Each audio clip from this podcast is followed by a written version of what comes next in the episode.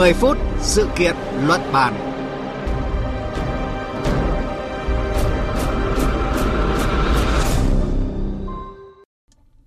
Kính chào quý vị và các bạn đang theo dõi chương trình 10 phút sự kiện luận bàn trên kênh Thể sự VV1. Thưa quý vị và các bạn, mỗi năm thiệt hại hàng tỷ đô la, đó là hậu quả mà loại hình lừa đảo trực tuyến gây ra cho Thái Lan. Hiện Thái Lan đang nằm trong nhóm các quốc gia Đông Nam Á có tình trạng lừa đảo trực tuyến diễn biến phức tạp với các thủ đoạn ngày càng tinh vi hơn, các nhóm đối tượng bị nhắm đến ngày một nhiều hơn. Để mạnh tay chấn áp loại hình tội phạm này, Bộ Xã hội và Kinh tế số Thái Lan vừa công bố kế hoạch 3 điểm với cách tiếp cận khá toàn diện từ tăng cường lực lượng thực thi, đẩy mạnh áp dụng công nghệ đến nâng cao nhận thức của người dân. Chương trình 10 phút sự kiện luận bàn hôm nay với sự tham gia của phóng viên Ngọc Diệp, thường trú Đại sứ Việt Nam tại Thái Lan sẽ giúp chúng ta hiểu rõ hơn nỗ lực của Thái Lan trong chấn áp tội phạm lừa đảo trực tuyến.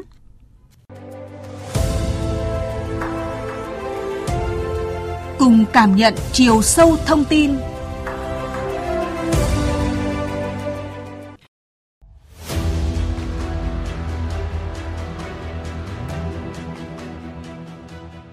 cáo của Cơ quan Phát triển Giao dịch Điện tử Thái Lan, số vụ lừa đảo trực tuyến tại quốc gia này đã tăng mạnh trong năm 2022 và từ đầu năm 2023 đến nay. Tính từ tháng 3 năm 2022 đến tháng 8 năm 2023 đã có gần 300.000 vụ lừa đảo trực tuyến bị phát hiện, gây thiệt hại hơn 39 tỷ bạt, tương đương hơn 1 tỷ đô la Mỹ.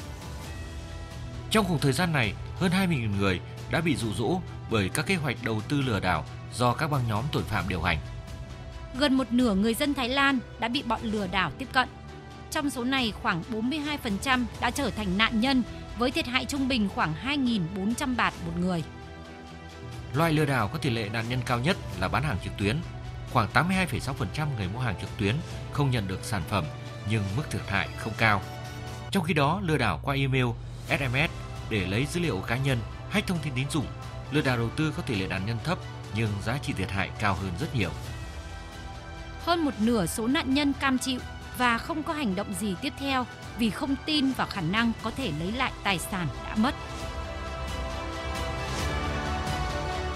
Những thông tin vừa rồi giúp chúng ta hình dung một cách tổng quan về thực trạng lừa đảo qua mạng ở Thái Lan, từ đó hiểu được vì sao Thái Lan đang thuộc nhóm quốc gia có loại hình tội phạm trực tuyến diễn biến phức tạp tại khu vực Đông Nam Á. Chúng tôi kết nối với phóng viên Ngọc Diệp, thường trú Đại sứ Việt Nam tại Thái Lan để hiểu rõ hơn những thủ đoạn lừa đảo phổ biến tại đây. Xin chào phóng viên Ngọc Diệp ạ. Xin chào biên tập viên Thúy Ngọc và quý vị thính giả. Thưa chị, tình trạng lừa đảo qua mạng hiện nay ở Thái Lan thì thường tập trung vào những lĩnh vực nào và thường nhắm đến những nhóm đối tượng nào ạ? À, vâng thưa chị, các băng nhóm tội phạm sử dụng điện thoại và nhiều nền tảng mạng xã hội khác nhau, trong đó có Facebook làm công cụ để tiếp cận nạn nhân. Những kẻ lừa đảo trực tuyến chủ yếu dụ dỗ nạn nhân tham gia vào các vụ lừa đảo mua sắm trực tuyến, thuyết phục những người đang mong mỏi tìm việc làm, chuyển trước tiền đặt cọc, lừa đảo cho vay, lừa đảo đầu tư hay đe dọa qua điện thoại khiến các nạn nhân vì sợ hãi, lo lắng mà mắc mưu. Các hình thức lừa đảo trên Facebook thường bao gồm dụ dỗ người dùng đầu tư vào các công ty ma, giao dịch tiền kỹ thuật số, giả mạo các cơ quan chính phủ như Ủy ban Giao dịch Chứng khoán hay sử dụng hình ảnh của những người nổi tiếng cùng với lời hứa hẹn mang lại lợi nhuận lên tới 30% mỗi ngày để thu hút các nạn nhân. Thái Lan ước tính khoản thiệt hại tài chính do lừa đảo qua mạng ở nước này đã lên tới khoảng 11,5 tỷ bạt, khoảng 316 triệu đô la Mỹ trong 14 tháng vừa qua. Các thủ đoạn lừa đảo thì ngày càng tinh vi hơn, trong đó những kẻ lừa đảo thường lên kịch bản các kế hoạch đầu tư tài chính không có thật – nhắm vào các đối tượng dễ bị lợi dụng, như những người về hưu hay những người đang mong muốn tìm kiếm những phi vụ đầu tư sinh lời nhanh chóng và dễ dàng. Facebook hiện nay là mạng xã hội có lượng người dùng rất là lớn, vì vậy tại nhiều quốc gia, thủ phạm lừa đảo đã lợi dụng mạng xã hội này để áp dụng các chiêu trò lừa đảo. Cách đây một tháng, thì Bộ Kinh tế số và Xã hội Thái Lan đã từng đề nghị tòa án đóng cửa Facebook nếu như mạng xã hội này còn tiếp tục để những trang web giả mạo lừa đảo người dân. Vậy từ đó đến nay thì tình trạng lừa đảo qua Facebook đã có cái bước chuyển biến như thế nào ạ, thưa chị Ngọc Diệp? À, vâng, vào ngày 21 tháng 8 vừa qua, thì Bộ Kinh tế số và Xã hội Thái Lan đã đề nghị tòa án đóng cửa Facebook tại nước này nếu Facebook không tìm cách ngăn chặn các vụ lừa đảo đã và đang ảnh hưởng đến khoảng 200.000 người dân Thái Lan. Bằng chứng mà các cơ quan chức năng Thái Lan thu thập được cho thấy các vụ quảng cáo lừa đảo trên Facebook đã lên tới con số hơn 5.300 vụ. Thống kê cho thấy thì 70% trong tổng số các vụ lừa đảo trực tuyến tại Thái Lan được cho là bắt nguồn từ Facebook.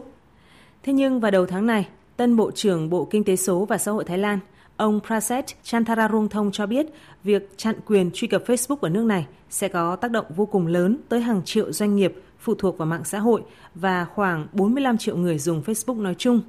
Bộ trưởng Prasad cho biết sẽ tiếp tục đàm phán với các giám đốc điều hành Facebook ở Singapore và Thái Lan để ngăn chặn các quảng cáo lừa đảo. Theo bà Pre Dumrong Mongkukul, giám đốc quốc gia của Meta, công ty mẹ của Facebook, thì công ty này đã sử dụng trí thông minh nhân tạo AI để phát hiện các quảng cáo lừa đảo và gỡ chúng xuống ngay lập tức.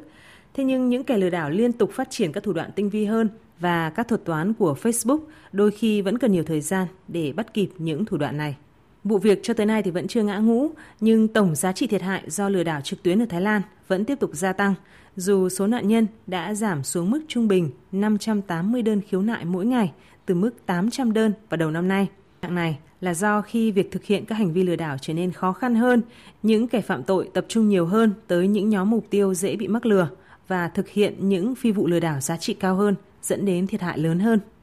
Có thể thấy giới chức Thái Lan thời gian qua đã rất nỗ lực trong việc ngăn chặn và xử lý tội phạm trực tuyến. Ví dụ như đầu năm nay, Thái Lan đã ban hành luật mới cho phép các ngân hàng đóng băng ngay lập tức các tài khoản đáng ngờ trong 72 giờ mà không yêu cầu nạn nhân của các vụ lừa đảo nộp báo cáo cho cảnh sát. Bên cạnh đó, các tổ chức tài chính có thể trao đổi thông tin về tài khoản và các giao dịch của khách hàng thông qua một hệ thống trao đổi dữ liệu.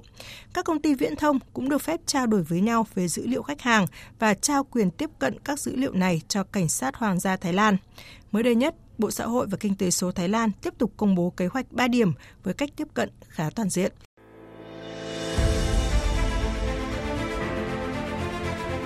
Kế hoạch mới của Thái Lan bao gồm 3 điểm: phòng tác chiến, trí tuệ nhân tạo và vaccine mạng. Phòng tác chiến chính là trung tâm chỉ huy lực lượng đặc nhiệm có nhiệm vụ đấu tranh phòng chống tội phạm trực tuyến, Phần thứ hai của kế hoạch là sử dụng công nghệ tiên tiến như phân tích dữ liệu và trí tuệ nhân tạo để giám sát các tin tức giả mạo thông qua một trung tâm chống tin tức giả mạo, cho phép mọi người kiểm tra hệ thống định vị của các trang tin tức. Phần thứ ba là vaccine mạng cho những người có nguy cơ bị lừa đảo cao, cụ thể là trẻ em, học sinh và người cao tuổi. Vaccine mạng là những nội dung đào tạo, tuyên truyền để nhóm đối tượng này tự có khả năng nâng cao cảnh giác trước những kẻ lừa đảo và tin tức giả mạo.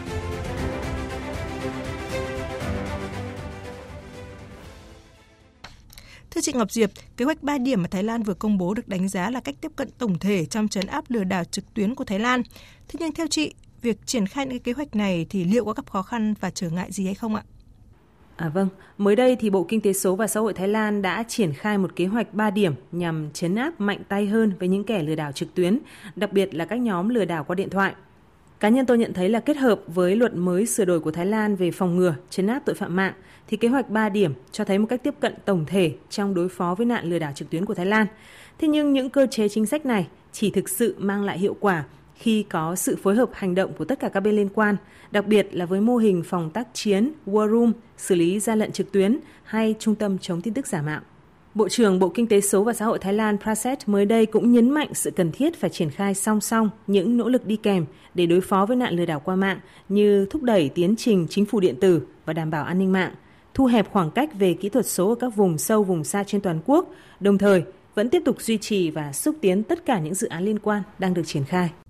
Cảm ơn phóng viên Ngọc Diệp đã chia sẻ với chúng tôi những thông tin vừa rồi. Thưa quý vị và các bạn, một báo cáo mới của Liên Hợp Quốc cho biết các băng nhóm tội phạm đã buộc hàng trăm nghìn người ở Đông Nam Á tham gia vào các hoạt động lừa đảo trực tuyến bất hợp pháp với doanh thu trị giá hàng tỷ đô la, đặc biệt là ở Myanmar và Campuchia.